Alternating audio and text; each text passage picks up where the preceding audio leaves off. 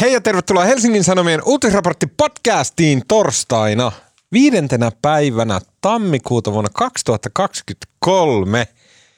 Ää, toivotaan hyvää uutta vuotta Helsingin Sanomien tutkivien juttujen tuottajalle Salla Vuorikoskelle. Hyvää uutta vuotta Salla. Hyvää uutta vuotta Tuomas. Ja uutta vuotta kanssamme käy viettämään myös politiikan toimittaja Marko Junkkari. Hei Marko. No heissan. Ja hyvää uutta vuotta. Mä jo ihmettelinkin, miksi sä Savalle Niin. toivotat, mutta mulle et. Ihan sama. Tätä, miten teidän uusi vuosi on lähtenyt käyntiin? En mä oikein he- vielä tajunnut, että se on vaihtunut, mutta No siis ihan hyvin. Tekisi mieli aloittaa valittamalla niin sairastamisesta, mutta se on jotenkin Totta kai, olethan nainen. Mutta siis se on ärsyttävää, kun ihmiset niin kuin kertoo näistä sairauksista. Mutta olisin voinut viettää terveenä uuden vuoden. Ah jaa, okei. Okay. Mä oon pahoillani, että sulla oli nuha. Niin, voi voi. Voi minua.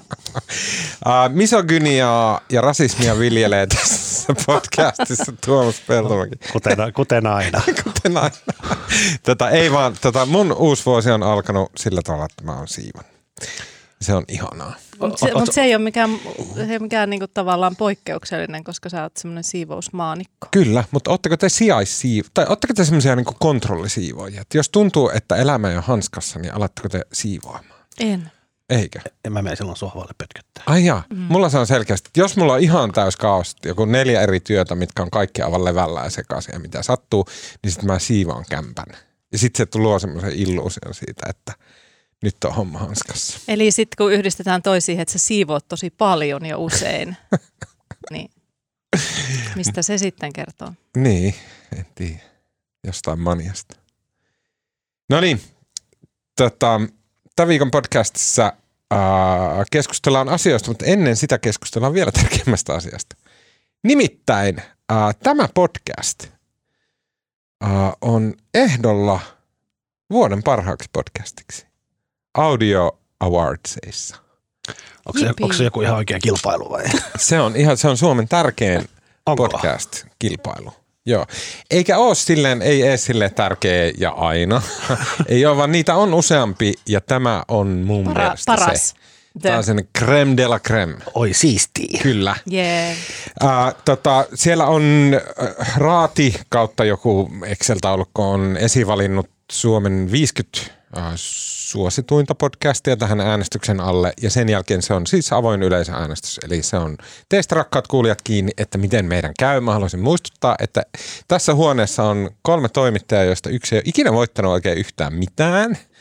Äh, Marko on tietenkin palkittu kaikella äh, mahdollisella maisella kunnialla. Salla on voittanut joka ikisen journalistipystin tässä maassa ja ulkomailla. Ja mä en ole koskaan saanut Mutta sä oot ollut, onko se sitten ollut ainakin kerran ehdolla? Mä oon ollut ehdolla muistan- aina. Mä oon joka asiassa, joka vuosi, joka kategoriassa mä oon jossain ehdolla. Suuren journalistipalkinnon ehdokkaana. Joo, joo, kahdesti. Mm. Ja tota, Mutta hei, se aina muistutetaan, että ehdokkuuskin on jo voitto niin, niin itsessään. Lumi ja Lapio on ehdokkaana. Ja mä aina häviän ne taistot. Okei, mä myönnän, että mä voitin kyllä kansainvälisen tutkivan journalismin palkinnon. Ei kun datajournalismin palkinnon. Tota, ää, 2010. Mutta tota, Millä sä sen voitit? no mä selvitin, että ketä eduskunta kuuntelee Suomessa. Se oli ihan merkittävä uratyö, Marko.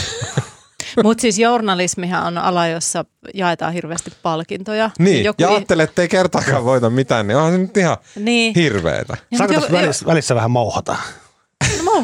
No, toi Tuomaksen, se oli tosi hieno juttu. Siinä käytiin läpi siis noin eduskunnan näitä vieraslistoja. Ja Mm. Sen jäl- 235 000 Excel-riviä. Joo, ja nyt sitten e- e- eduskunta sitten päätti, että se ensin niin kuin, tota, ilmoitti, että nyt ei, nyt ne ei enää kerää, nyt ei saa niitä vieraslistoja.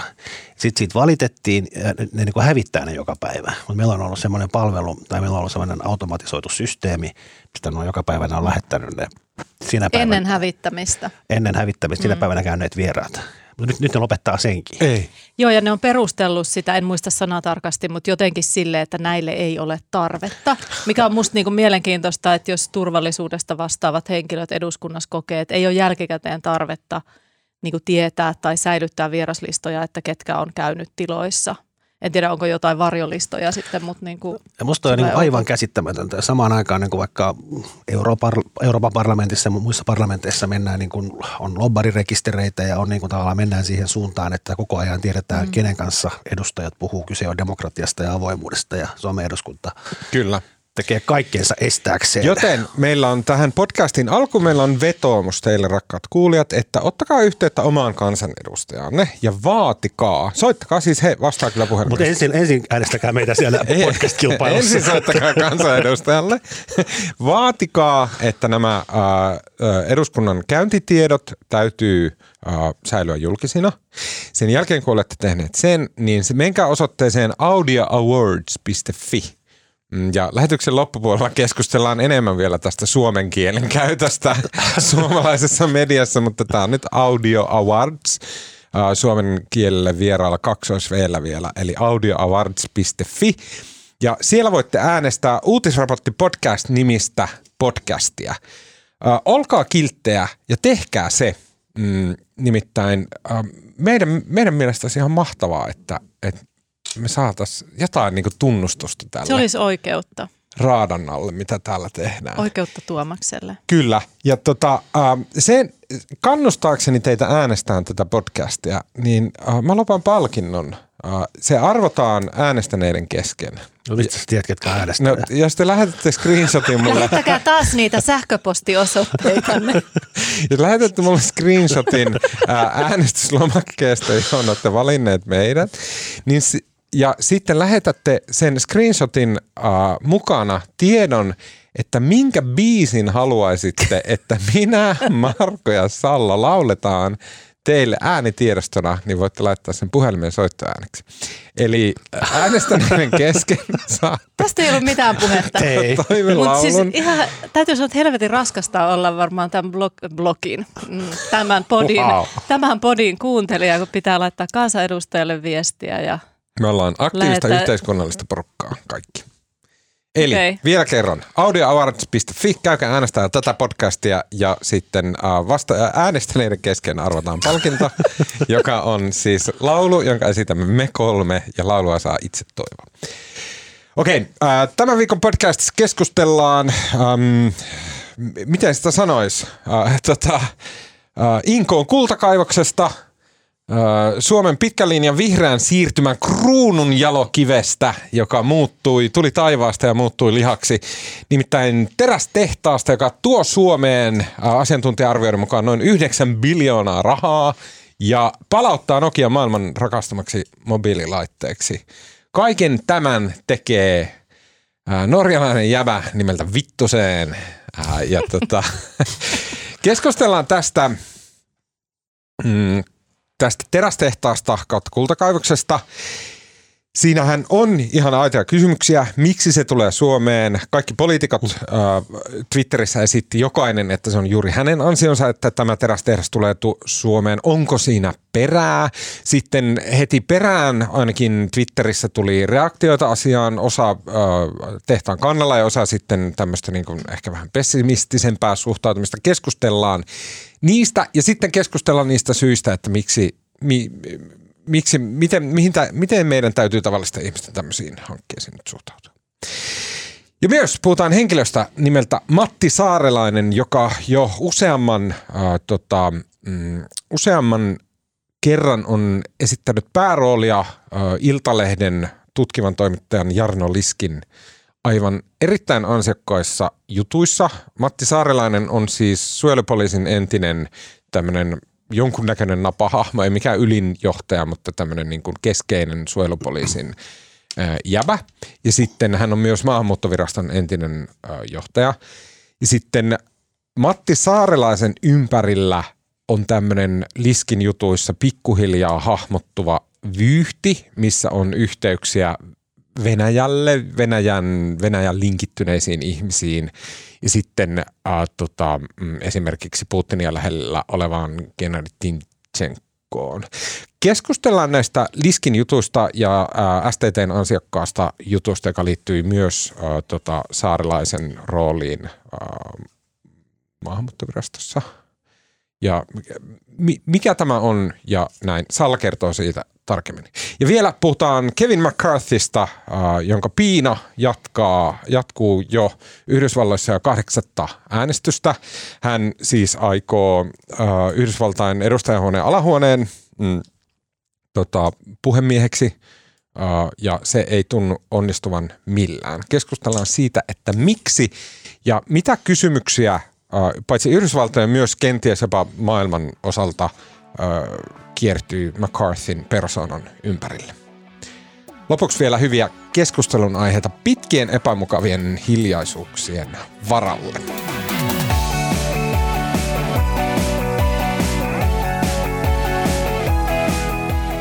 Okei, okay, Marko, Tällä viikolla koko Suomi sai herätä jotenkin hyvin hyvillä mielin. Nimittäin kuultiin, että norjalaiset ovat saaneet pakit omassa maassaan tämmöiseltä, tämmöisen tota, mm, puhtaan tai vihreän teräksen tehtaalta. Ja sen sijaan, että tekisivät sen Norjaan tai johonkin muuhun upean maahan, niin he ovat päätyneet Inkooseen Suomessa. Mm, Tämä terästehdas, se, niinku, se on täysin teoreettinen. Sitä ei ole olemassa. Sitä ei olisi piirretty vielä. Se on täysin hypoteettinen terästehdas, mutta niin jotain hyvin alustavia tunnusteluita, suunnitelmia on tehty. Kuin, kuin todellinen tämä asia ylipäätänsä on? Sitä mun on täysin mahdoton arvioida, mutta on siis kumminkin tämä norjalaisyhtiö on siis nimeltään, mä samalla Blastr Green Steel – se on siellä Inkoossa tehnyt sopimuksen Fortumin kanssa. Siellä on vanha Fortumin tämmöinen tehdaskiinteistöalue. Eli tavallaan se on jo olemassa oleva sopimus.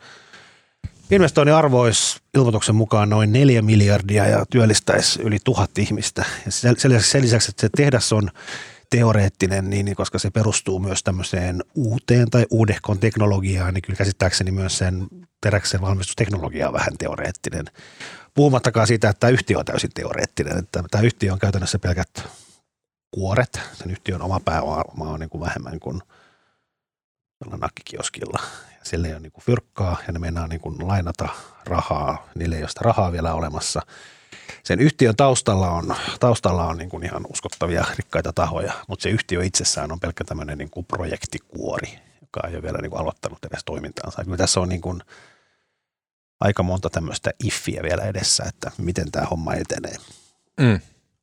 Tämä, ilmeisesti tämä teknologia on samaa, mitä SSAB eli kotoisamme rautaruukki on kokeillut ö, omissa tehtaissaan, joka perustuu siis siihen, että sen sijaan, että mm, kun kaivetaan rautamalmia, niin ja nyt tulee todella hatarilla tiedoilla, mutta Ilmeisesti rautamalmissa on mukana ruostetta, joka on ongelma sen kannalta, kun siitä tehdään terästä. Ja sitten perinteisessä, perinteisessä, perinteisessä ter, teräksen tekoprosessissa äh, hiilen avulla äh, se rautamalmi kuumennetaan erittäin kuumaksi, jolloin se äh, hiili äh, imee sen ruosteen pois siitä malmista ja samalla hiiliseos tekee siitä raudasta terästä, tai se hiili on osana sitä teräksentekoprosessia.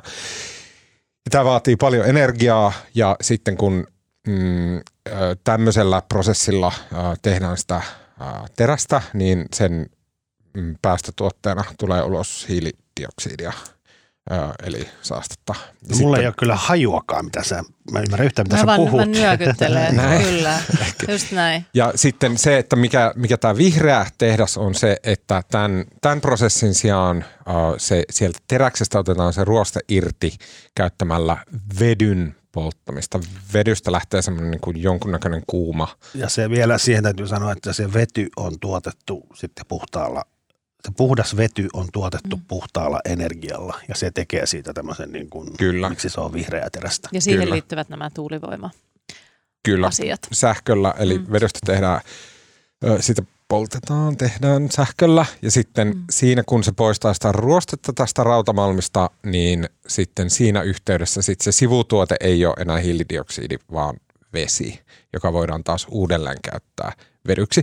Jotain tähän suuntaan, tästä on professorit antaneet monia haastatteluita suomalaisessa mediassa, lukekaa ne, mutta et, jos nyt jonkunnäköinen, että tiedetään millä planeetalla liikutaan tämän asian suhteen. Niin tästä on siis kyse.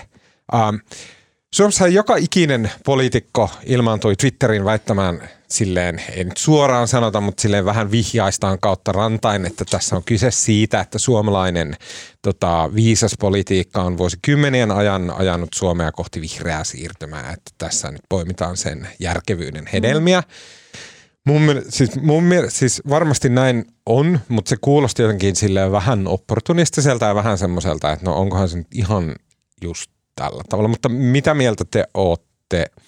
Paitsi näistä reaktioista, puhutaan ehkä niistä reaktioista myöhemmin, mutta miten uskottavana te pidätte sitä, että tämä olisi jollain tavalla suomalaisten poliitikkojen ansiota tai suomalaisen niin kuin joku hallitus on tehnyt jotain syvästi viisasta?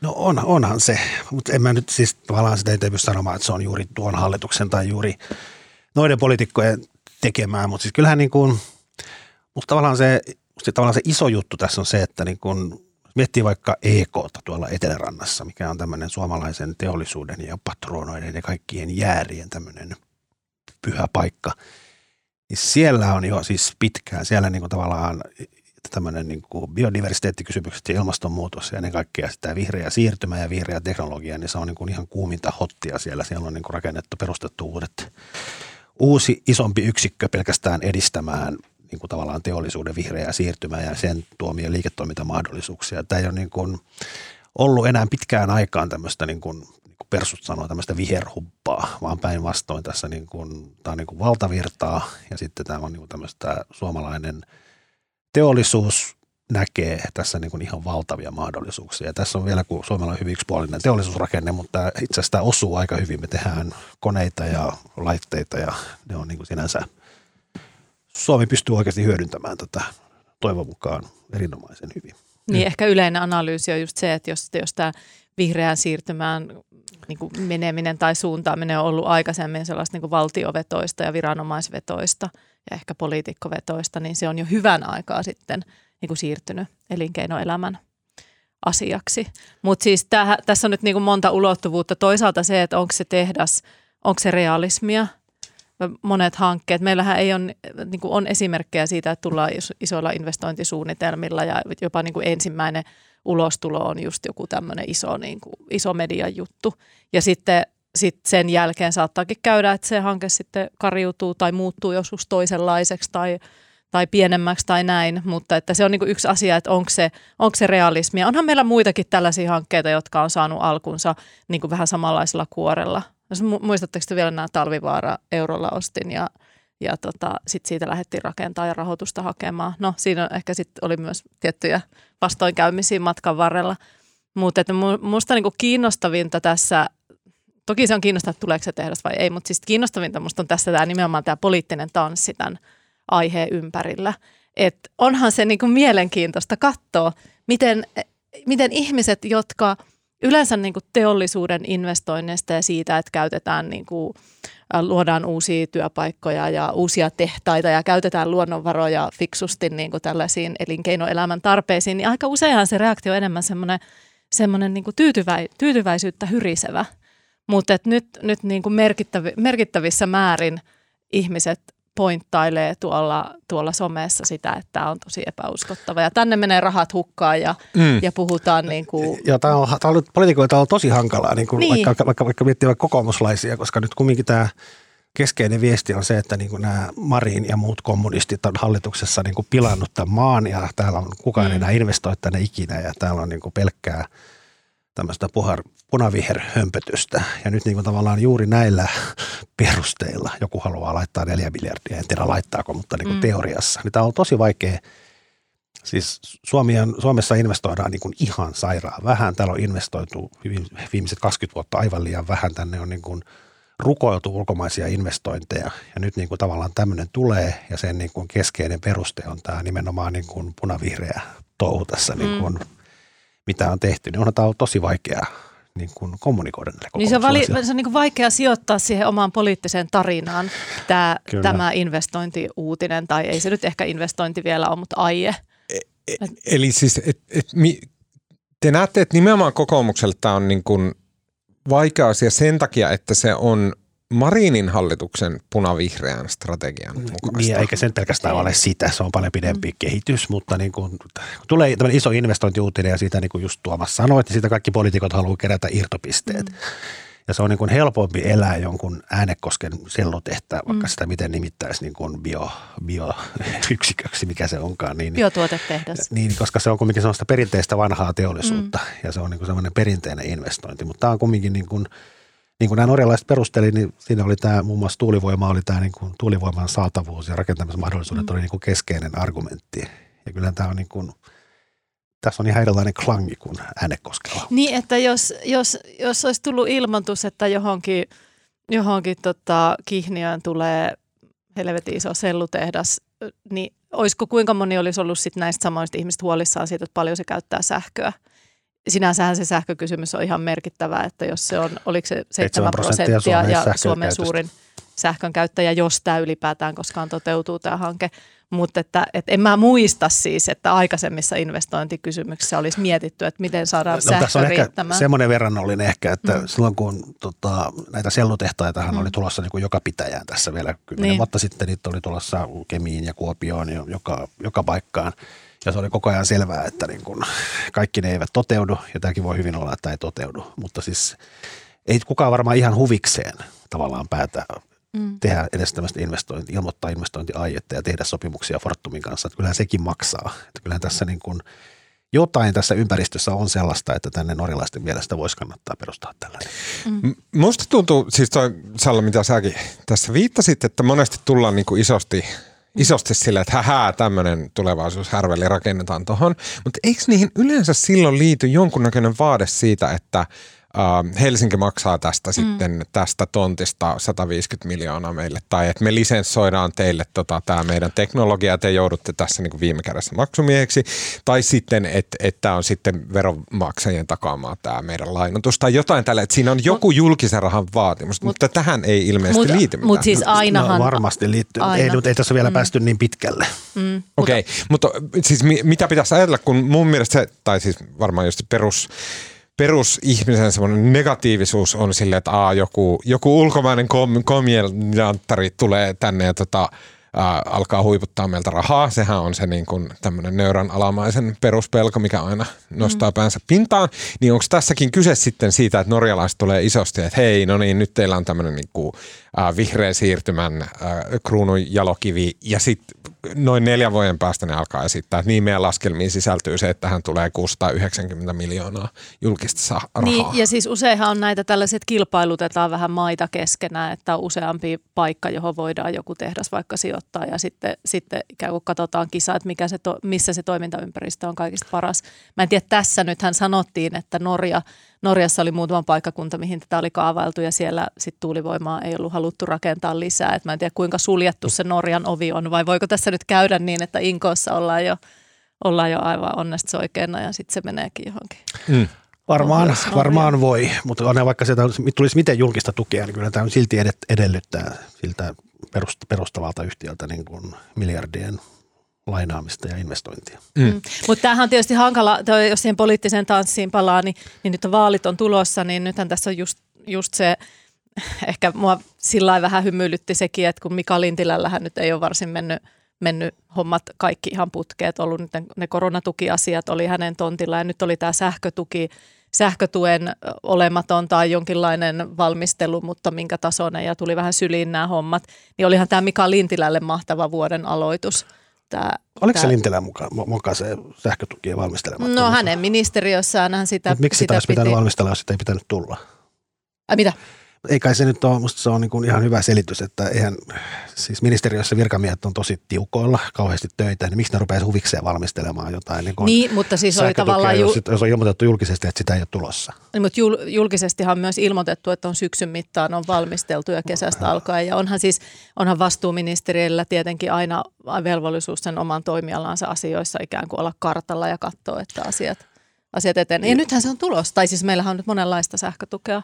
Tota, um, mä keskustelin meidän kollegan kanssa, joka on enemmän perillä näistä energia-asioista. Hän, mä kysyin häneltä just, että onko olemassa joku, että voidaanko osoittaa, että joku Sipilän hallitus, ää, mikä oli ennen sitä? Mä muista. Stubbin. Stubb. Stubbin hallitus, sitä ennen oli Kataisen hallitus, sitä ennen oli Lipposen. Vanha se Vanha hallitus. se. Näin. Niin, et, et onko jossain ollut semmoinen piste, missä ollaan tehty semmoinen päätös, että jos nyt sanotaan, että tämä tuulivoiman saatavuus, vaikka on tässä se myyntiartikkeli, niin että onko olemassa joku silleen, joku viisas poliitikko, joka joskus on tehnyt sen päätöksen, että Suomi rupeaa tukemaan tuulivoimaa, mutta ainakaan hän ei ollut tietoinen, että jotain tämmöistä niin kuin Tuulivoimaahan on yhtä, tuettu tosi pitkään. Mutta ei tueta enää. Ei, niin, ja nythän Niin. se pyörii omillaan. Niin se pyörii Joo. omilla. Mutta hän mainitsi, että se, mikä ilmeisesti on kiistatonta, on se, että Suomessa on poikkeuksellisen hyvät siirtoyhteydet. Eli että vaikka mihin hevon perseeseen rakennat täällä sen tehtaan, niin siellä on sitten, se sähkö tulee sinne, se vaadittavat määrät.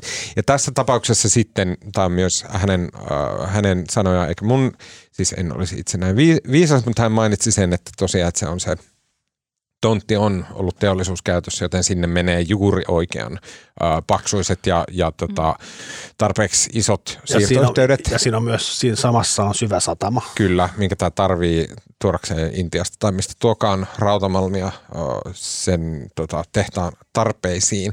Ja sitten, mikä tärkeintä, tämä oli mun mielestä, tai ainakin mulle tämä jäi tärkeimpänä pointtina, en tiedä onko tämä oikeasti tärkein pointti, mutta että se, ö, se paikka on saatanan ruma. Se on pilattu jo valmiiksi, se on ihan hirveän näköinen. Siellä ei kukaan, tiedätkö, kunnanvaltuuston eläinoikeuspuolueen jäsen rupeaa urputtaa vastaan, että, että tänne tulee nyt vihreä terästehdas, koska se on aivan pistetty ja aivan, aivan pöpeliköksi, tai siis ei edes pöpeliköksi, vaan päinvastoin. Et, et siinä ei ole sitä poliittista vastustusta, koska se on niin kuin edellinen teollisuuslaitos ja sen uh, pilannut. Mm. Kyllä. Mutta jos vielä mä haluaisin vielä kuulla myös Sallalta, Salla, Salla asuu puoliksi Twitterissä, niin, niin tota, tavallaan mi- millainen se vastaanotto, millainen vastaanotto tästä tämän kanssa on ollut, koska musta on niin kuin tavallaan ollut, siis saa olla semmoinen kyyninen ja skeptinen ja se on vielä meidän ammatti, ammattikunnan tämmöinen perusrooli, että ei tästä mitään tule eikä välttämättä tukkaa. Mutta on se jotenkin ollut hassua niin kuin tavallaan se täydellinen dumaus, että ihan paskahanke ja tässä huijataan suomalaisia. Sitten toisaalta niin kuin semmoinen ylenpalttinen niin kuin riemuitseminen ja toisaalta semmoinen täysin maailmanlopun meininki. Miten, miten sä luit Twitteriä tämän suhteen? No mä luin sitä, sillä, siis ja myönnettäköön, että kyllä munkin ensimmäinen reaktio oli kriittinen. Ja ensimmäisenä laitoin norjalaisille kollegoille viestiä, että mikä tämä on tämä firma. Ja, ja näin, mutta, Mitäs ne vastas? No ei, ei, ei mennä siihen. ei, ei, mitään eri, ei mitään erityistä, en piilottele skuuppia tässä. Mutta siis, äh, mut, no niin, en mä asu siellä Twitterissä. mutta, mutta, mutta siis jos mä nyt kuvaan sitä reaktiota, kyllä mä sitä sen verran tietysti on seurannut.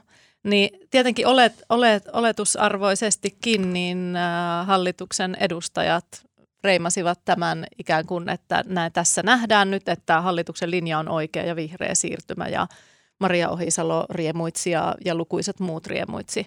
Mutta sitten vastapainona oli tämä voimakas, voimakas kritiikki siitä, että hanke on epäuskottava ja, ja tässä yritetään just niin kuin Tuomas epäilit, yritetään koijata, koijata tota, veronmaksajaa ja inkoolaisia ja, ja tota, Ja sitten myös tää- ja että kiristää vähän niin kuin norjalaisia. Niin, ja olisi vähän niin kuin tilattu, poliittisesti tilattu niin kuin operaatio. Se olisi muuten siistiä. Jossain Niin puoluetoimistolla olisi otettu yhteyttä tämmöiseen norjalaiseen vittuseen, niin että, Onko Vittoleen puhelimessa? Ihan mahtava se sukunimikin. niin että nyt Joo. olisi tämmöinen idea.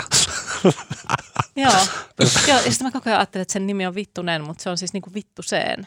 Niin. Vittuseen. Joo, anteeksi. Vittosen. Joo. Anteeksi, mutta en mä nyt osaa sen suurempaa analyysiä, mutta musta se oli kuitenkin poikkeuksellista, miten voimakas, että et mä niin kuin sanoin jo aikaisemminkin se, että jos tulee joku tommonen iso teollinen investointiuutinen, on se nyt sitten kuinka alkuvaiheessa tahansa, niin en mä niin ikinä ole nähnyt tuommoista niin voimakasta, voimakasta, että no ei varmaan oikeasti ole tulossa ja huijataan. Tämä ja... paineli jotenkin kaikkia oikeita nappeja. Joo. Tässä oli nämä tuulimyllyt ja vihreä siirtymä Mut ja siis tässähän tota, ollaan va- ulkomaalaisia ja tota, Niin. vetyä. Ja, Niin, ja, mutta siis tässähän ollaan niin poliittisesti hankalien, no, tämä just tämä poliittinen tarina, sen rakentaminen, että se pysyy niin johdonmukaisena ja uskottavana, niin se on hankalaa, koska esimerkiksi perussuomalaisten purra ei siitä musta ole kauhean kauaa, kun hän sanoi, että kun, että kun on puhuttu, että pitää olla maailman kunnianhimoisin ilmastopolitiikka ja tämä niin in, investoinnit ja kaikki nämä, niin, kuin, niin se tuhoaa Suomen teollisuuden niin se, ja Suomen. että, että meille perussuomalaisissa riittäisi vähän vähempikin kunnianhimoa ja ei kannata olla ensimmäisenä liikkeellä, vaan kannattaa antaa muiden maiden tehdä ensin nämä, nämä niin kuin investoinnit ja virheet, joista me Kyllä. sitten siellä ikään kuin ehkä, olisiko se sitten keskivälin joukossa sitten apinoidaan tai otetaan mallia ja niistä virheistä. Ja, ja sitten kun tuulivoimahan on myös, joka nyt kytkeytyy tähänkin hankkeeseen, mutta yleisemminkin, niin sehän on myös ollut sellainen poliittinen ase, josta on käyty tosi voimakasta kiistelyä – vuodet, vuodet ja katsottu, että se on sitä viherhumppaa. No nyt me ollaan siinä tilanteessa, tuulivoima, ei toki kaikkina päivinä sitten tuulesta riippuen, mutta tuulivoimahan edustaa jo aika iso osaa siitä Suomen, Suomen päivittäisestä sähkön tuotannosta, ainakin osana päivistä – sitten se, sit se tavallaan se tarinan pitäminen ehjänä, varsinkin kun joku vittuseen tulee sit sanomaan, että just Oli vielä, vielä, yksi, vielä yksi lisäys, niin. että tarinaan kun liittyy se, että koko syksy on puhuttu siitä, että meillä ei sähkö riitä ylipäätään. Niin. Ja nyt tänne pälähtäisi niin semmoinen valtava tehdaskompleksi, joka vei 7 prosenttia lisää. Onhan Joo, niin kuin, mutta tietenkin sopii... eihän se olisi toteutus tietenkään kuin monen vuoden päästä se sähkön kulutus, että sitten meidän tilanne ehkä on erilainen. Mutta on se vähän kiehtova suunnitelma, se pitäisi 26 valmis, eli sehän on niin kuin ihan just tuntuu. Älä nyt taas Salla, sä oot, miksi sä oot noin tommonen kyyninen ja skeptinen? Uskotaan nyt. Miten, mä jäin tästä loppujen lopuksi pohtimaan, mun mielestä niin kuin, mahtavaa, jos tulee joku tosi futuristisen kuulunen vety, laitos. Ja mä muuten suosittelen menemään niin omituisen paikkaan kuin Helsingin Sanomien YouTube-kanavalle, jossa on äh, Joni Turusen tekemä minidokumentti vedystä, joka on yksi parhaimpia esityksiä vedystä ja niin kuin mikä saa ja miten se toimii ja näin. Se löytyy sieltä, kannattaa ehdottomasti katsoa, niin pääsee kartalle. Mutta mä jäin miettimään sitä, että, että okei, että nyt, nyt niin kuin, että, että, että tulee tämä niin vihreää mm, teollisuutta, mutta mä, ja että et se on niin kuin Suomen politiikan asia. Mä muistan tämä on niin muistikuva, mutta mä muistelen, että joskus 2007 tai joskus silloin niin ajat sitten, jolloin oli jo päivän selvää, että kaikki nämä vihreät asiat tulee olemaan se, millä mennään eteenpäin. Se mittakaava oli paljon paljon pienempi. Niin oli, mutta se oli niin päivän selvää. määrä oli pienempi ja tavallaan Ja silloin Suomi ei millään tavalla ollut missään etujoukoissa. Suomi oli Euroopan peräpäätä missään tämmöisessä projekteissa, rahoituksessa ja tämmöisessä – ja nyt sitten taas yritetään väittää, että Suomi on jotenkin jopa jotain Norjaa eellä. Niin mä, mun mielestä ei ole mitenkään uskottavaa, että on olemassa joku niin kuin Suomen erinomaisuus tässä. Niin kuin, mm, että, että voiko se olla vaan, että, sille, että niitä on ehkä joku kuusi paikkaa Euroopassa, missä tämmöistä ylipäätänsä voi olla ja nyt ne kilpailuttaa niitä kaikkia. Mutta se sanoit, että tällaista voi olla, sitten siinä on kysymys kuitenkin aika isosta skaalasta kaikenlaista teknologiaa ja kaikenlaisia asioita, että, että ei Suomi varmaan kaikessa mahdollisessa ole kärjessä, mutta niin kuin Marko sanoi, että meillä on paljon tämmöistä koneteollisuutta ja muuta, että jossa sitten voidaan, voidaan olla joiltain no, osin. On ja liittyen siis meillä on siinä sitä vetyosaamista, onko se Harjavallassa vai missä on se yksi mm. vetytehdas ja tota, sitten on nämä erilaiset tota, Wärtsilät ja muut konepajat, jotka on tehnyt erilaista vihreitä teknologiaa. Ja sitten on ne tuulimyllyt, jotka niin kuin alkuun tuettiin ihan pirusti, mutta sitten on ruvennut tavallaan kannattamaan ja niiden tekniikka on kehittynyt. Ja meillä on niin kuin, kyllä meillä on niin kuin, meitä nyt ihan paskasti on mennyt. Ei, ei joo, joo. Mä, siis sä sen kuulostan kyllä tosi järkevältä enää, mutta jotenkin mulla on sellainen mielikuva, että ei me niin kuin etujoukoissa oltu. Niin, mutta ainahan sitä voi sitten miettiä, että et, et tietysti tuo mielenkiintoinen ajatus, että ollaan sille vähän vähemmän kunnianhimoisia, että yritetään sille odotella, että muut tekee ja sitten tehdään perässä. Että tietysti jos ajattelee jotain Nokian tarinaa, niin siinä esimerkiksi se taktiikka ei ehkä olisi ollut voittava. Mutta totta, tietysti tässä on mittakaavat on niin erilaiset tässä vihreässä siirtymässä. Kysymys ei ole vain yhdestä tuotteesta tai teknologiasta. Mm. Joo. Okei, ähm, Iltalehden tutkiva toimittaja Jarno Liski kirjoitti aivan todella pitkän, todella seikkaperäisen uh, ja mun mielestä silti selkeän ja hyvän jutun uh, tota, um, tästä, uh, anteeksi nimi meni hukkaan, Matti Saarelaisesta ja siitä, että mitkä oli loppujen lopuksi ne syyt, miksi hän uh, lähti uh, maahanmuuttoviraston johtopaikalta suojelupoliisiin. Ja sitten kun tätä mm, vyyhteä siinä jutussa – avataan, niin sieltä paljon, se on tavallaan niin tämmöinen kliseinen. Eikö se ollut siis se lähtökohta oli kuitenkin se tavallaan se Timchenko, ja mistä se sai sen kansalaisuuden? Joo, tavall- se jutun lähtökohta oli se, että se niin, uusi tieto prosess, siinä, prosessin lähtökohta. Se uusi niin. tieto siinä jutussa oli se, että mikä oli Joo. lopulta se syy, miksi hän lähti, ää, mitä ei aiemmin oltu kerrottu. Se oli se Liskin skuuppi. Mm. Mutta se tarina, mikä siitä avautuu, on hyvin monisäikeinen. Joo, tässä on mo- monia vaiheita tässä uutisoinnissa. Jarno on tehnyt paljon hienoja juttuja ja on, on muutkin. Ö, yksinkertaisuudessaan, aha, lupaan yksinkertaista ei tule, mutta siis tarina alkaa siitä, että tämä Matti Saarelainen on 90-luvulla, ää, hän on Kai Paanasen eli Timchenkon oikean, oikean mihin suuntaan sä haluat, näin, mikrofonin säätä. Niin Kai Paanasen eli Timchenkon oikean käden kaveri, eli tämä Matti Saarelainen, joka, joka työskentelee ulkomaalaisvirastossa silloin ja on ollut sitä ennen jo Supossa töissä, niin hän järjestää, se on aika hyvin pystytty todentamaan muun muassa tämän Paanasen entisen naisystävän kertomuksilla, että hän on ollut järjestämässä tai ainakin luvannut järjestää Timchenkolle Suomen kansalaisuuden. Ja sitten tämä kansalaisuus on tapa, hoidettu sillä tavalla ulkomaalaisvirastossa, että kerrotaan, että se on niin kuin ikään kuin supon ohi vedetty. Eli supoa ei ole informoitu, vaikka on ollut toiveita, että jos Timchenko hakee, niin pitää informoida. Eli tavallaan kaverin, Paananen on, Kai Paananen on saarelaisen kaveri ja Timchenko on saarelaisen ikään kuin Paanasen tällainen, tällainen tota, miten se nyt sanoisi, esihenkilö. Tai, tai, mutta siis tämä on nyt tämä, niin, tämä kansalaisuuden järjestäminen 90-luvulla, eli on tämä ulkomaalaisviraston hahmo, joka on ollut sitä tekemässä, joka on sitten ollut töissä tässä eri vaiheissa sekä suojelupoliisissa että ulkomaalaisvirastossa että vähän muissakin, muissakin tehtävissä. Okei, okay, Eli, ihan vielä itselle vääntää rautalangasta, että kaikki, tai pysytään kaikki kärryillä. Mm. On olemassa Vladimir Putinin oikea käsi, tämmöinen mm. satumaisen rikas oligarkki kautta konna. Ää, nimeltä, Jolla on KGP-yhteyksiä. Kyllä, nimeltä Joo. Gennady Timchenko. Mm. Sitten jossain vaiheessa Ysärin jälkeen 2000-luvulla joskus tällöin, niin tämä Timchenko, joka on siis venäläinen, niin sitten hänelle tuli Suomen kansalaisuus. 90-luvulla, olikohan vuosi 97. Okei, okay, näin.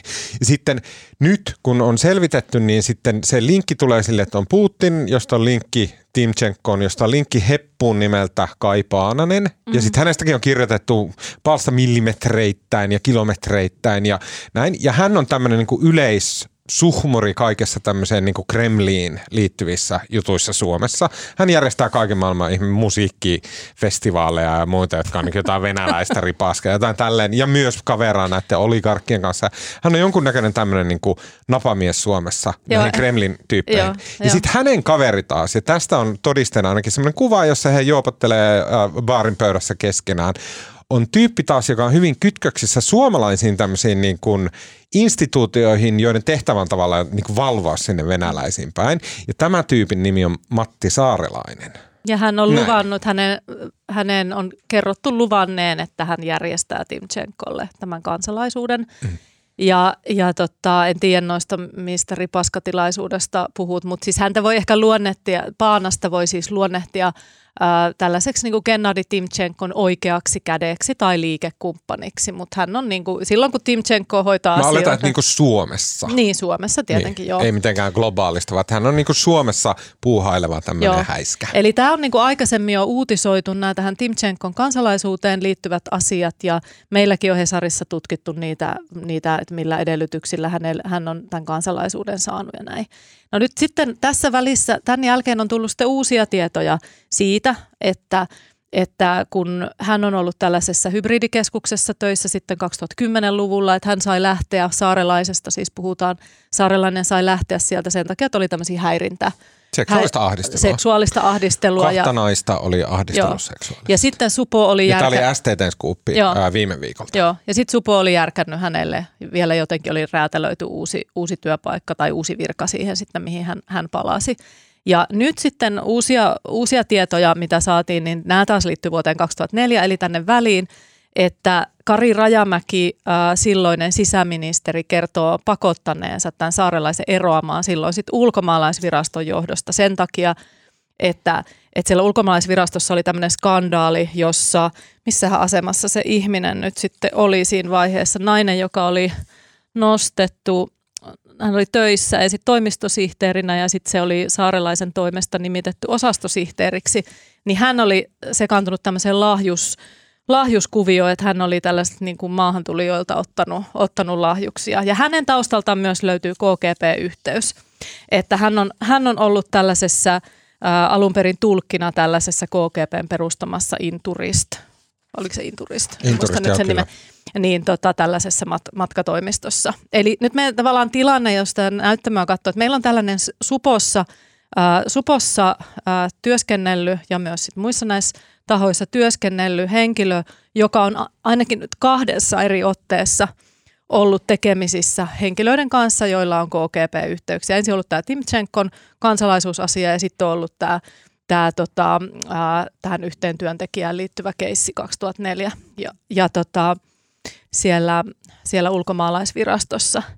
Ja, ja, ja tavallaan tämä on semmoinen story, tähän liittyy niin paljon kaikkea muutakin, mutta et ehkä päällimmäiseksi ajatu, niin kuin pohdinnaksi jää se, että Supo on ollut erittäin haluton kertomaan oikein mitään tästä asiasta.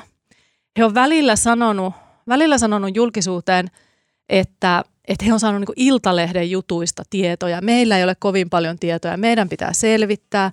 Ja sitten on käynnistetty selvitys. Ja nyt sitten kävi yllättäen niin, että henkilö jäikin eläkkeelle. Se saarelainen jäi eläkkeelle. Saarelainen jäi eläkkeelle. Ja tämä oli nyt sitten perustelu siihen, että kun selvitys oli kesken ja Saarelainen jää eläkkeelle, nyt ihan vastikään, niin sitä selvitystä ei voi jatkaa, koska se on tämmöinen niin työ, työ, työntekijän niin kuin asioihin liittyvä selvitys, ja kun ei ole enää työntekijä. Mm. Ja nyt sitten sen takia ei voida kommentoida eikä voida kertoa. Ja, ja Pelttari Supon, Supon päällikkö laittoi, oliko se tänään vai eilen, sellaisen twiittiketju, jossa hän sanoi, että että tota, on niin paljon näitä, eikö se ollut jotenkin vähän tälle, että on näitä niin kuin paljon tärkeämpiä asioita, niin Mm. mm. ei voida nyt kommentoida Mutta, tätä. mutta Mut pikkupausi, anna- pa, anna mä- pikkupausi tästä tulee niin paljon, Joo. siis, että et, siis käytännössä meillä on tämmöinen tyyppi, joka on, siis hän on, hän on niin kuin näistä, näiden juttujen mm. päähenkilönä koko ajan, tämä Matti Saarelainen. Ja, ja hän, on, hän on myös kepulainen. Kai. en olettanut mitään muuta. Niin, niin, siis tämä Matti Saarelainen aloitti uransa, tai niin kuin, uran merkittävät osat oli ulkomaalaisvirastossa, josta myöhemmin tuli maahanmuuttovirasto. Näin. Ja sitten mm, tota, siellä hän, äh, tota, hän ylensi tämmöisen äh, virolaisnaisen mm. äh, mer- merkittävämpään asemaan, ei nyt varmaan mihinkään kaikista merkittävimpään, mutta sitten tämä nainen myöhemmin paljastui sille, että hän oli ottanut lahjuksia ja näin päin pois ja oli työskennellyt KGBlle, mm. jonka takia sitten Saarelainen sai Rajamäeltä potkut. Rajamäki mm. sanoi hänelle suoraan, että suksin kuuseen, että toi oli niin paha Paitsi virhe. hän, paitsi hän ei saanut potkuja, vaan hän erosi. Erosi, niin, Niin. mutta, niin, niin, mutta siis, että hänet pakotettiin eroamaan. Myöhemmin hän selvisi, että tämä nainen, jonka saarelainen oli yle, ylentänyt, niin hänen veljensä oli KGBn vakoja. Mm. KGBn, oliko, että kautta historian onnistunein NATO-vakoja, joka oli mm. vuotanut tuhansia tuhansia Naton salo, salaisia tietoja KGBlle. Ja se, miksi Kari Rajamäki pakotti saarelaisen eroamaan, niin oli, ei, ei pelkästään se, että siellä paljastui se lahjuskandaali, vaan se, että, että Rajamäelle oli selvinnyt, että saarelainen oli ollut keskeisessä roolissa siinä, että kun tätä oli osastosihteeriksi ylennetty. Kyllä. Mistä taas sitten, niin kuin silloin ei tiedetty, että tämä nainen, jonka saarelainen y- ylensi, ja nämä on siis Liski-jutun tietoja, että et, et siis silloin ei tiedetty, että hänen veljensä on niin kuin todella, todella merkittävä vakooja, ja, ja saarelainen ei ehkä voinut tietää, sen ainakaan niin kuin se hyvin laajalla tiedolla ollut, mutta myöhemmin totta kai me voidaan niin kuin arvioida sitä tilannetta, mm. mitä hittoa, että ihminen, jolla on niin suorat linkit KGB, kuin että hän on itse ollut töissä KGBssä mm. ja hänen veljensä on todella merkittävä KGB-vakoja, niin joko saarelainen on silleen ollut typerys ja korottanut tämän ihmisen, tai sitten, että hän on ollut hölmö ja joutunut tämän ihmisen pauloihin, tämän naisen pauloihin ja sitten niin kuin halunnut ylentää, niin. tai toi mitä menee- me ei tiedetä. Niin, se menee vähän spekulaation puolelle, mutta mä he, haluan heittää tähän soppaan vielä yhden, yhden muut, muuttujan, kun tuo keskustapuolue tuossa jo mainittiin. Niin nyt pitää sitten muistaa vielä se, että samaan aikaan kun, kun äh, Kai Paananen, jonka kaveri Timchenko sai sen kansalaisuuden silloin 90-luvulla, niin Kai Paananen äh, on tavallaan hoitanut näitä Timchenkonkaan näitä bisneksiä, niin hän on siis suomalaisessa politiikassa semmoinen kulissihahmo. Hän on jakanut vaalirahaa muun muassa Sauli Niinistölle, ilmeisesti myös Timo Laaniselle, Jukka Kopralle. Mä en edes muista kelle, kelle kaikille. Ja sitten hänen nimensä myös on tullut niin kuin vähän semmoisessa sattumanvaraisestikin esille erilaisissa poliitikkoihin liittyvissä asioissa, kuten on järjestetty tällaisia tilaisuuksia tilaisuuksia ministerien avustajille ja kutsuttu demarivaikuttajia reissuihin. Ja, ja näitä olla, ripaskatapahtumia. Niin, ja, ollaan ta- ja näitä ripaskatapahtumia, jotka täytyy... Ne on jotain venäläisen täytyy, romanttisen musiikin no, joo, mä tiedän mitä se tarkoittaa. Ei mennä siihen. Mutta siis, mut siis äh, hän on tällä, ja sitten meillähän oli yksi juttu, jossa kerrottiin myös siitä, että sattumoisin Kaipaana sen omistamassa asunnossa asui, ehkä asuu edelleen, en tiedä, kokoomuksen eduskuntaryhmän pääsihteeri. Ja, ja he sanoivat, että on normaali vuokrasopimus ja, ja ei mitään erikoista siinä.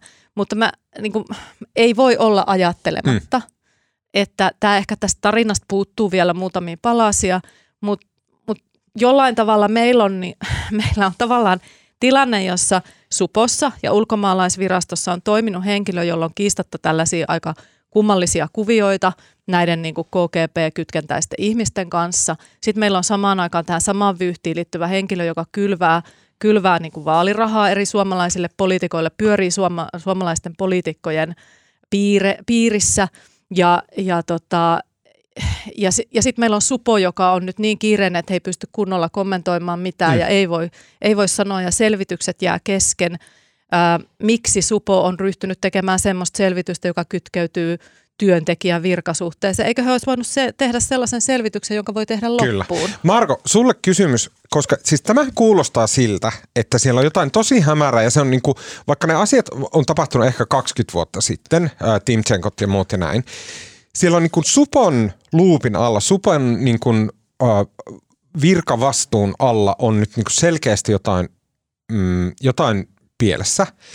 Supo pystyy julkisuuteen päin, medialle, kansalaisille pystyy sanomaan, että me ei kerrota tästä mitään, koska ne on salaisia, bla bla bla. Se voi olla ihan oikea syy, mutta onko olemassa meillä esimerkiksi nyt semmoista poliittista prosessia, missä joku meidän valitsema poliitikko pystyy ottamaan tämän asian käsiteltäväkseen ja vaatimaan Supolta selvitystä tästä? Mä en osaa sanoa. Musta mä, mä palaan vähän taaksepäin vielä. Musta se niinku, musta on jotenkin ihan järkyttävä tämä keissi. Musta tässä, niin kuin, tässä tulee niin kuin, tavallaan kaikki tämmöisen suomalaisen politiikan ja yhteiskunnallisen toiminnan niin kuin tämmöiset niin kuin synkimmät ja tämmöiset niin kuin surullisimmat piirteet esille. Ja ne tiivistyy nyt tähän yhteen herraan. Ne on varmasti niin kuin muitakin, jotka on toiminut vähintään yhtä törpösti ja pahemminkin. Mutta se, sen takia mä äsken sanoin, että se, että tähän että tota, hän sai erota itse sieltä ulkomaalaisvirastosta. Että tavallaan se ministeri Rajamäki antoi hänen erota eikä häntä erotettu. Ja sehän johti siihen, että tästä ei niin kuin tavallaan tullut mitään julkisuuteen. Mm. Hän erosi ja sitten hän löysi uuden tehtävän. Ja, Painosti häntä eroamaan. No, no joo, mutta siitä huolimatta, että jos hän olisi erotettu ja virkamiehen erottaminen on aina niin kuin tosi raskas prosessi ja silloinhan se olisi niin kuin tavallaan loppunut siihen, että olisi tullut julkinen kysymys, että miksi hänet erotettiin mm. ja näin. Tähän on toistunut kerta toisensa jälkeen, että Heppo on, sitten hän saa niin kuin seksuaalisen häirinnän takia sieltä hybridikeskuksesta joutuu lähtemään. Taas se painetaan villasella. Sitten hän palaa niin kuin pakastevirkaansa supoa, vaikka sitä virkaa ei ole enää olemassakaan, että sille räätälöidään uusi virka. Että hän pystyy niin kuin tavallaan lipumaan kaikista näistä niin kuin kompuroineista huolimatta eteenpäin ja kukaan ei niin kuin puutu. Ja tässä niin kuin, miten tämä on niin kuin mahdollista? Ja hänet on kaksi kertaa keskustalaisen pää, pääministerin aikana nostettu valtioneuvoston kanslian kautta niin kuin tällaisen, oli tämä hybridikeskushanke. Mm. Ja Korkean mikä se toinen profiilin oli, suojatyöpaikka. Niin, mutta, että, mutta että ehkä sit, Mut kun on monia kysymyksiä. Supohan on tässä selkeästi se, joka, tämä on, niin kuin, tämä on Supon asia. Supo mm. vastaa mm. tästä ihmisestä. Se on koko tämän niin kuin ihme velmoilu aikana se on ollut Supon työntekijä, koska se on aina ollut sieltä virkavapaalla jossain muussa ammassa ja näin. Tämä on selkeästi Supon asia, mutta Supo ei suostu tekemään just tämmöiseen, että niin kuin, no se lähti eläkkeelle, nyt ei tehdä näin mitään. Supo ei vastaa meidän kysymyksiin. Niin mi, mikä meillä on tulee semmoinen, niin että onko meillä mitään kontrollia. Eihän Supo voi Suomessa yksin tehdä mitä niitä huvittaa. No media, media tietysti voi tehdä omia selvityksiä. Selkeästi se ei ja, riitä. Joo, ja kyllähän siis eduskunta Supo on, mm. se joutuu antamaan näitä selvityksiä eduskunnalle ja varmaan sieltä tota, varmaan tämä asia nousee sielläkin esille, mutta en mä, en mä osaa sanoa, että onko nyt joku, kuka olisi se taho, että olisiko se sitten nykyinen, nykyinen sisäministeri, jonka pitäisi niin kuin tavallaan no, tehdä tästä niin kuin tavallaan julkinen kysymys. Musta, musta tässä on aika vakava tilanne siinä mielessä, että jos Supo sanoo, että he, he saavat näitä tietoja Iltalehdestä ja asia on uusia, emme tiedä kovin paljon ja pitää selvittää. Niin kuitenkin tosiasia on se, että jo silloin 90-luvulla Supo on tiennyt Timchenkosta ja tiennyt tästä, että jos, jos tulee kansalaisuushakemus, niin he haluavat olla tietoisia. He ovat myös tulleet huomaamaan, että sinne on se kansalaisuus tullut ja siellä on väitetysti yksi, yksi pomo Supossa ollut siitä aika kiukkunen. Ja, ja sitten nämä kaikki muut vaiheet, mitä on sen jälkeen, niin miten Supo voi sanoa, että he eivät tiedä tai Iltalehti kertoo? Mm.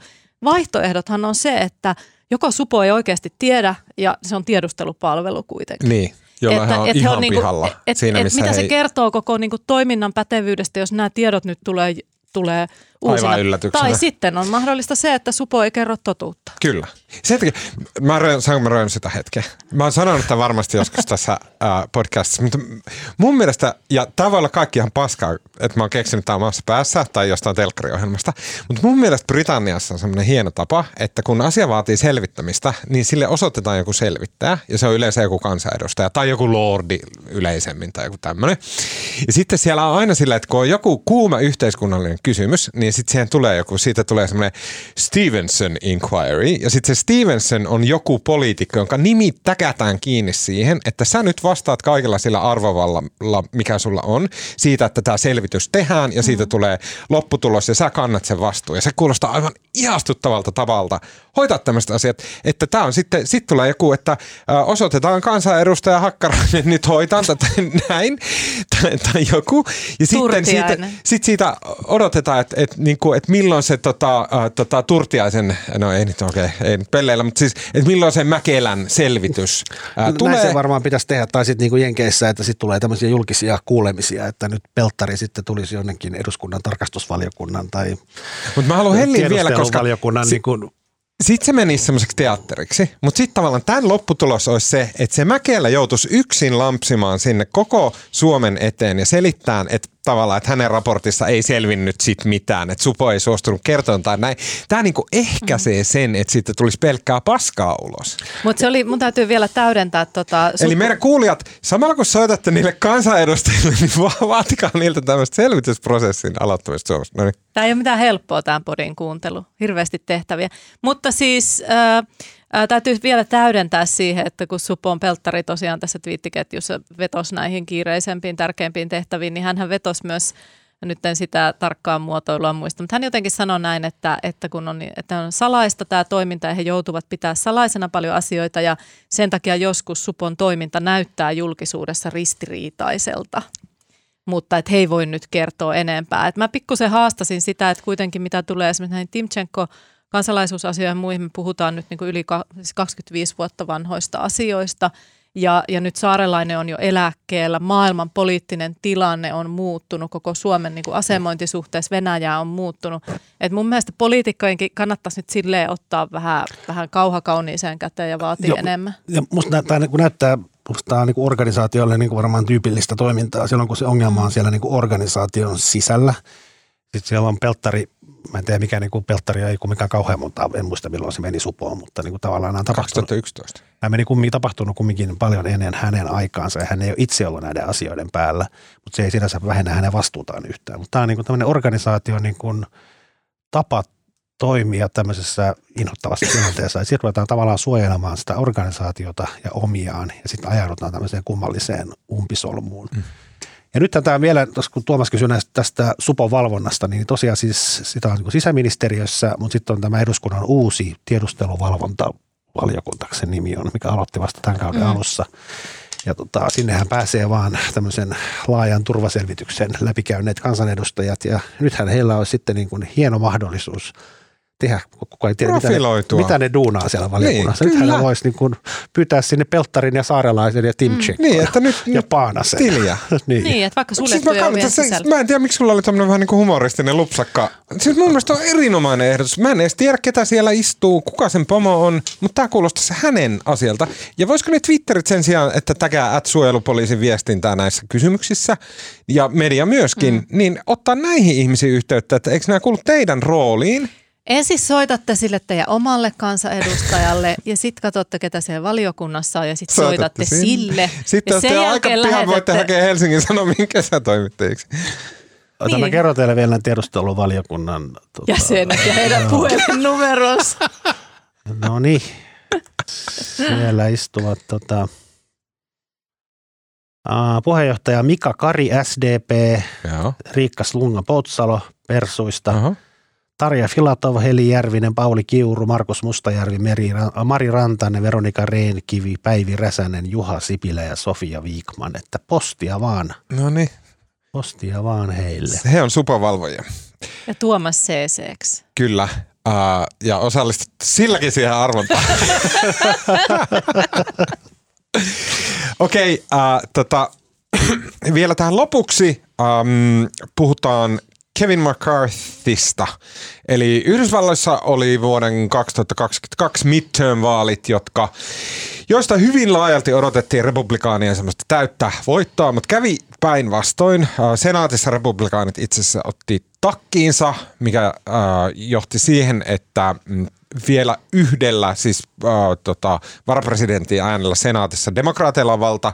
Ähm, edustajahuoneen alahuoneessa, äh, eli House, sanotaan Amerik- Amerikaksi, niin siellä äh, republikaanit kyllä voitti ja heillä on siellä enemmistö. Mutta näissä vaaleissa se enemmistö jäi huomattavasti pienemmäksi kuin äh, kukaan mm. odotti. Um, ja tästä on seurannut se, että republikaanien näillä eri faktioilla on ö, alkanut olla merkittävästi enemmän valtaa ja republikaanien faktioilla käytännössä viitataan tähän niin Trumpisteihin vastaan tämmöiset ehkä niin kuin lapatossumaisemmat äh, republikaanit. Ja koska se, äh, koska se on niin hiuksen hieno se tota, mm, republikaanien äh, voitto, niin se on johtanut siihen, että 20 tämmöistä Trumpistia on pystynyt estämään äh, sen edustajahuoneen puhemiehen valinnan. Eli tämä Kevin McCarthy, hänet oli niin kuin, äh, jo vähän niin kuin maalailtu, että hän, hän viimein pääsee puhemieheksi. Hän on yrittänyt sitä aiemminkin, mutta että nyt on hänen aikansa. Mutta nyt 20 tämmöistä Trumpistia on estänyt tämän Kevin McCarthyn äh, valinnan. Siinä se niin kuin tavallaan hämmentävä juttu on, että McCarthy on siis Trumpisti itsekin. Mm. Mutta koska hän on Kalifornian republikaani. Kalifornia on siis demokraattinen osavaltio ja hän on siellä republikaanipoliitikko, niin hän on ehkä läpi uransa ollut vähän semmoinen, että hän on tehnyt sopimuksia sinne sun tänne, on niin kuin vaihtanut mielipidettä, ei ole ollut semmoinen niin kuin kovin jämäkkä. Että hän on niin kuin haistellut näitä tuulia, missä menee ää, politiikka – ja sitten tämän seurauksena hän, äh, kun hän haistoi, että Trump tulee, niin hän asettautui Trumpin tukijaksi. Ja sitten kun hän haistoi, että tota, mm, tämä uh, Trumpin uh, January 6th uh, mellakointi on, on tota, hän haistoi sen väärin. Hän haistoi, että tämä niin meni yli ja hän tuomitsi Trumpin. Mm. Uh, ja sitten kun hän huomasi, että tota, ei vitsi, että kannustajat onkin Trumpin puolella tästä huolimatta – niin sitten hän yritti perutella, mutta äh, nämä Trumpistit ei enää tavallaan luota häneen Trumpistina. Ja siitä johtuu suurin piirtein tämä syy, miksi he ei tue äh, McCarthyä tähän äh, puhemieheksi. Ja sen takia siellä äänestel, äänestellään ensimmäistä kertaa Jenkkien siviili, siis äh, sisällissodan jälkeen äh, pu, puhemiestä ei pystytty valitsemaan suoraan vaaleilla. Mm. Ilmeisesti. Eka kerran se, eikö se ollut 1920-luvulla, kävi edellisen kerran näin. 20, joo. Kyllä, mutta siis ilmeisesti tämä, tämä hahmo McCarthy on, että se ei pelkästään liity näihin Trumpin viimeisimpiin käänteisiin, vaan hänen koko poliittinen uransa, mitä on ymmärtänyt amerikkalaiskollegoiden kirjoituksista, että hänen poliittinen uransa on ollut tämmöistä, että haluaa niin syödä ja säästää yhtä aikaa ja kokeillut mieli, jotain, jotain kantaa – ja sitten vaihtanut sitä tarvittaessa. Ja sitten oli, joku tämmöinen story oli myös siitä, että hän on toiminut jonkunlaisena tämmöisenä, mikä sanotaan, whip, siis ryhmä piiskurina, ah, joka niin. huolehtii siitä, että. Oma, niin, niin, joka niin kuin, äh, tavallaan, että äänestetään sitten oikealla tavalla. Ja sitten oli ollut joku tämmöinen verotukseen liittyvä, liittyvä tota, äänestys, äh, niin hän oli ensin laittanut omansa ruotuun varmistaakseen, että se tosi kriittinen ja poliittisesti hankala, hankalassa tilanteessa, että se esitys menee läpi, mutta sitten itse oli äänestänyt sen jälkeen sitä vastaan. Että hänellä on tällainen, tällainen maine. Kyllä. Tähän liittyy, mä oon mä kattelin näitä sekä eilen illalla että toissa iltana katselin niitä äänestyksiä. Musta niin se on niin kuin, no, ihan valtavan niin. viihdyttäviä. Sitten eilen, eilen levisi semmoinen huhu, että kun nämä republikaanit väitti, että demokraatit dokaa siellä niin kuin samaan aikaan kuin äänestysten, äänestysten aikana. Sitten Aleksandra Ocasio-Cortesta, meidän kaikkien suuri sankari, niin, niin se viittasi vaan, että voi kumpa tämä olisi totta. Että jos ottaisimme ryypyn aina, kun McCarthy ei, mene, ei saa tota tarpeeksi ääniä, niin muuta se taju pois. Mm. Joo, mutta se oli, se oli, tota, se oli muutenkin niinku semmoista niinku hauskaa teatraalisuutta koko si- Oli, mutta sitten tämä on, niinku, tää on jotenkin vitsikästä ja mm. hauskaa, mm. mutta onhan tämä niin kuin – tässä tulee tämmöisen kaksipuoluejärjestelmä, niin kuin tavallaan mm. se varjopuoli niin kuin mm. pahimmalla, ta, ta, ta, pahimmalla mahdollisella tavalla esille, että siellä on niin kuin, siellä on niin kuin kaksi puoluetta, mutta puolueen sisällä on näitä fraktioita ja siis tavallaan, jotka voivat olla täysin eri mieltä asioista. Ja nyt sitten siellä on näitä tämmöisiä Tämä on niin tämmöinen tota, kai Freedom Caucus on yksi näistä tämmöisistä niin kuin fraktioista, mikä on siellä tota, republikaanien sisällä. Ja, se on se merkittävin mm. änkyrä-faktio. Joo, mutta sen lisäksi tässä New York Times on tehnyt niin kuin hyvän esittelyn näistä kaikista noin 20 niin kuin änkyrästä, niin, niin heistä tota, 12 kiistää vuoden 2020 presidentinvaalien tuloksen ja 19 20 kuuluu Freedom Caucukseen ja tota, Uh, niistä 17 oli tota Trumpin endorsaamia, Trumpin suosittelemia. Kyllä. Mutta mut sehän oli, hämme, se oli hämmentävä hetki, kun en nyt seuraa Amerikan politiikkaa sille ihan sekunti sekunnilta, niin sitten eilen, eilen illalla yritin jotenkin hahmottaa sitä, että mitä tässä nyt tapahtuu, kun tämä Lauren Bobart, vai miten hänen nimensä sanotaan, joka on tätä niin kuin yksi eniten julkisuutta saaneista näistä ikään kuin äärilaida tyypeistä, niin hän sitten puhuu siellä ja sanoi, että Trump oli soittanut hänelle ja kehottanut, että pitäisi McCarthyä äänestää ja et siinä oli jopa semmoista niinku Trump-kritiikkiä. Mm. Ja sitten jossain vaiheessa näin, että Marjorie Taylor Greene, joka on toinen toinen näistä samantyyppisistä hahmoista. Hän on niin, kahelein sieltä kaikista. Niin, mutta hän oli sitten taas niin kuin moitiskeli näitä muita siitä, että miksi ette äänestä McCarthyä. mä olin silleen, että mm. nyt mä en enää, enää seuraa, mutta ehkä tämä on vähän sellainen suomalaisessakin politiikassa nähty ilmiö, että sitten kun on ihmisiä, jotka on sellaisia niin kuin suoraan puhujia ja vastarannan kiiskiä ja tällaisia poliittisesti aika sille voimakkaita tai niin kuin sanotaan nopeita liikkeissään, niin sitten he usein omissa porukoissaankin päätyvät sitten johonkin paitsioon.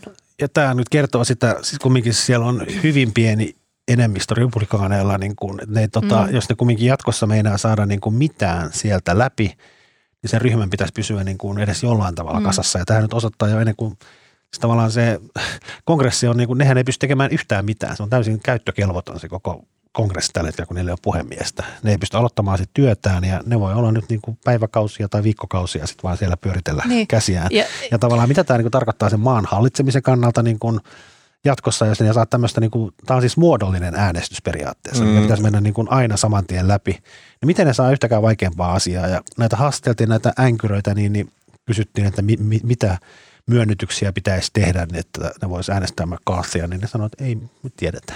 Ei, se, uh, niin kuin, ei ole mitään niin kuin, tavallaan. Yksi myönnytys, mitä ne on vaatinut, ja mä suosittelen lukeen The New Yorker-lehdestä No Limits nimellä otsikolla profiilin tästä Kevin McCarthysta. Se on siis joulukuulta tämä profiili.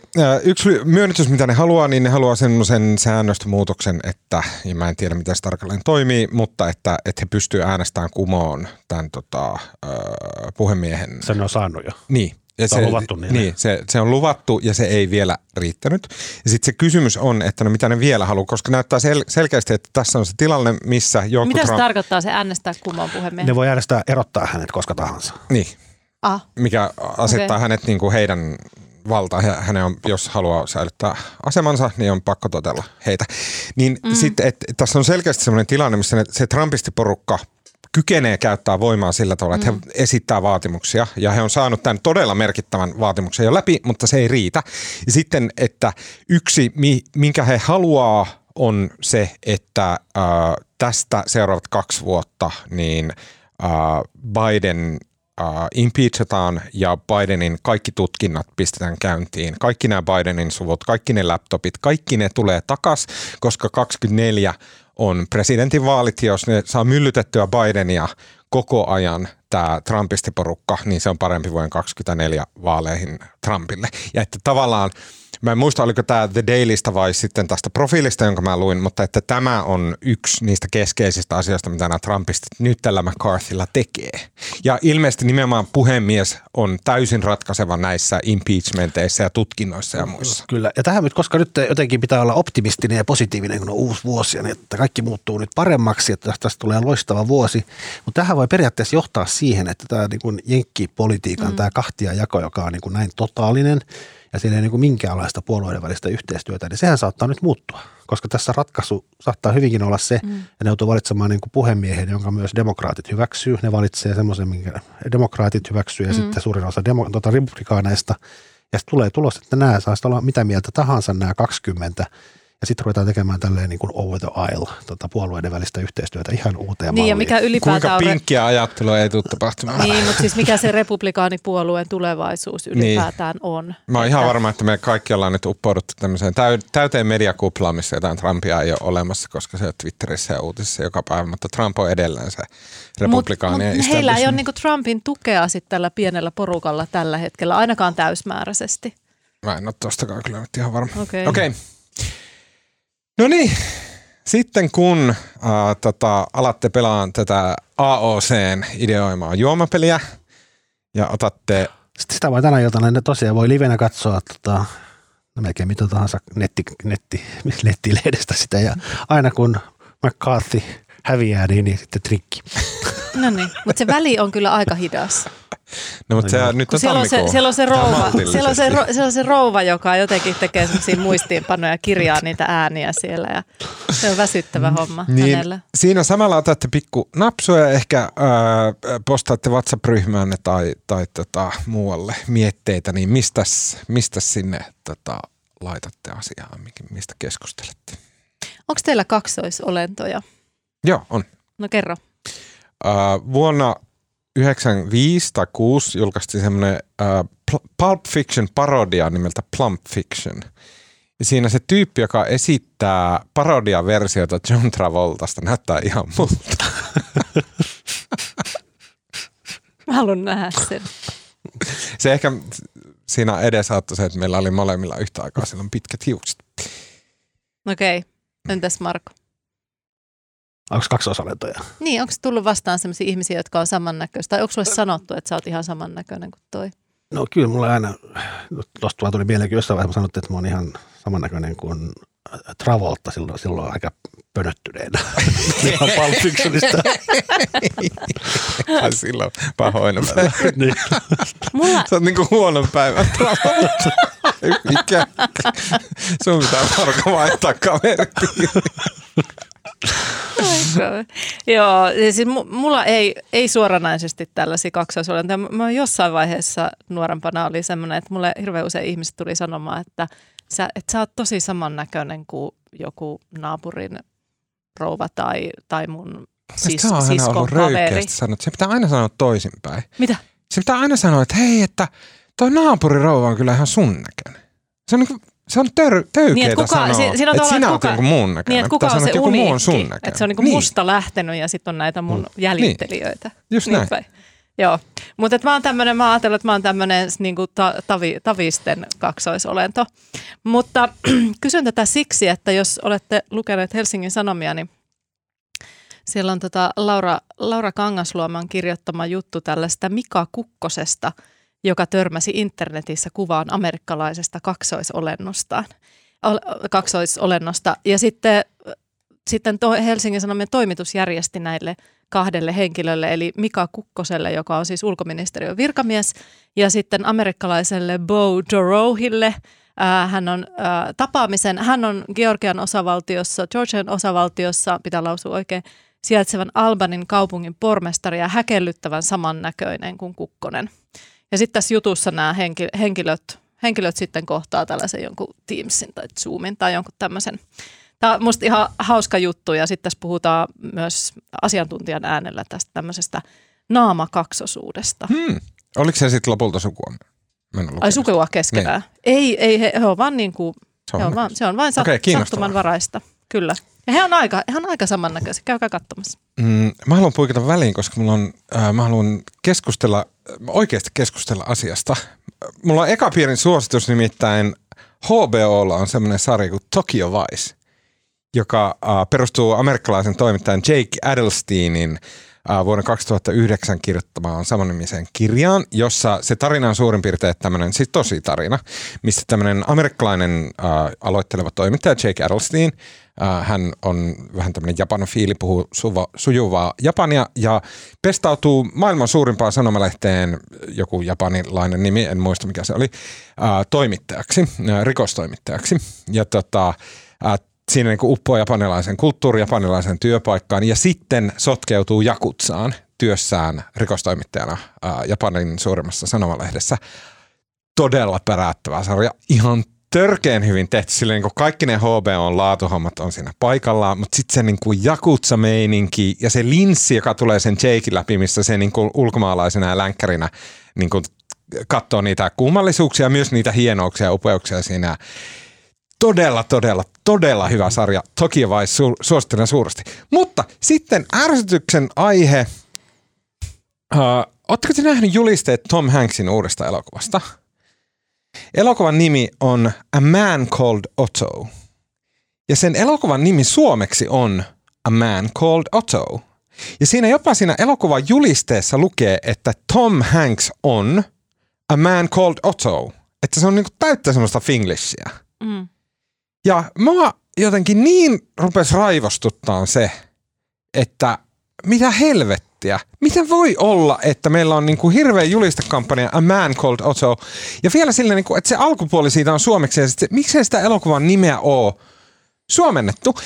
Ja siitä mulla tuli semmoinen niin suru, että ennen joskus, tämä oli selkeästi semmoinen pieni kiva semmoinen kuriositeetti-juttu, mistä media olisi tehnyt jutun, soittanut Finkinoille tai mikä se onkaan joku Egmont tai joku tämmöinen, että mitä tämä on tämä homma, että miksi te olette päätynyt tälleen. Siinä olisi tullut joku selvyys, yhteiskunnallinen dialogi, kansallinen identiteetti, suomen kieli, suomalaisuus, kaikki olisi tullut käsiteltyä pienessä hauskassa jutussa, että miksi tämä on tälleen näin.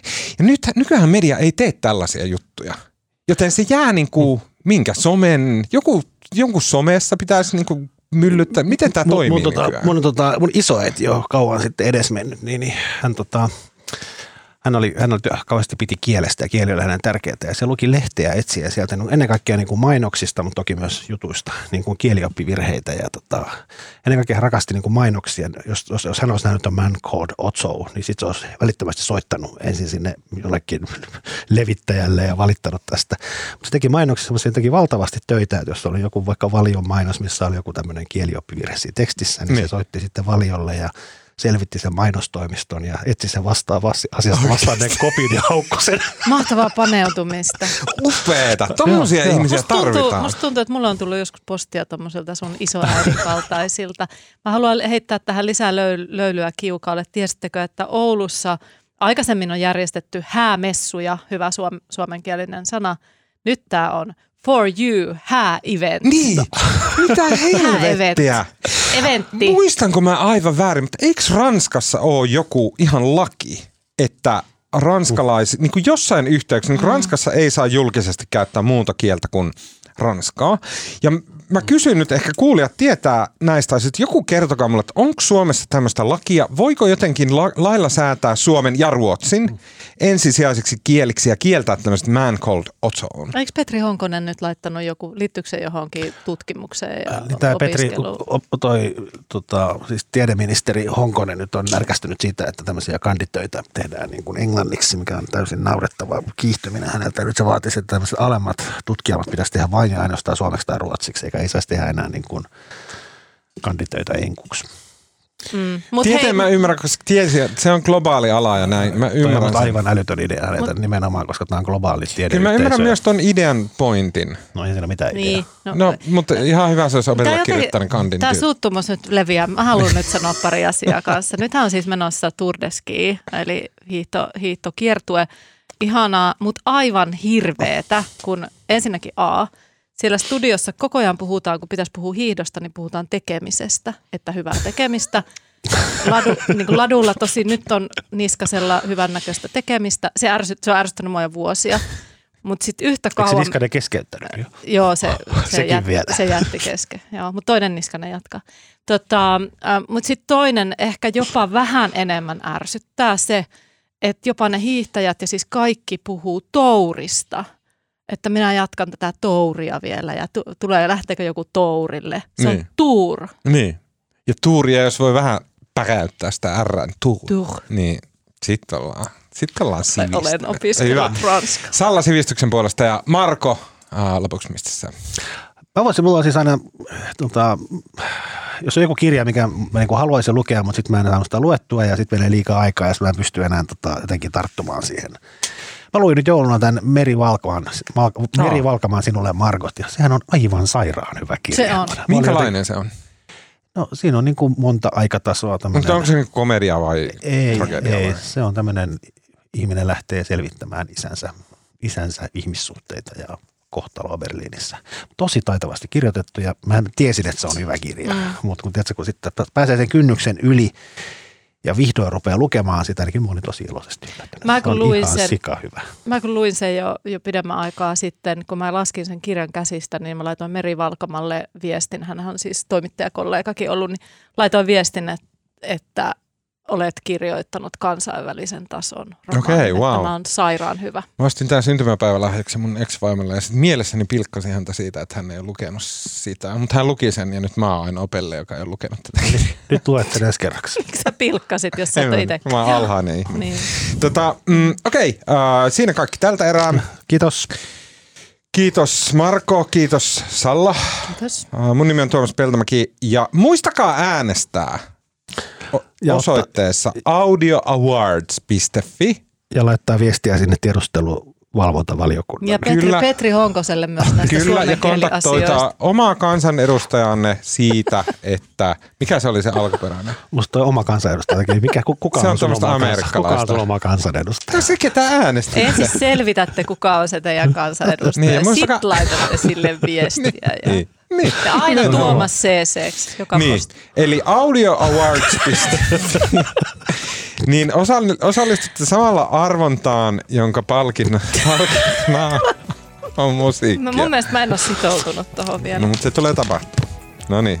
Ja tota, kiitos Jannelle, joka tekee tänään kaiken varsinaiset työt tässä hyvin sekavassa lähetyksessä. Tämä on lähetys, on podcast.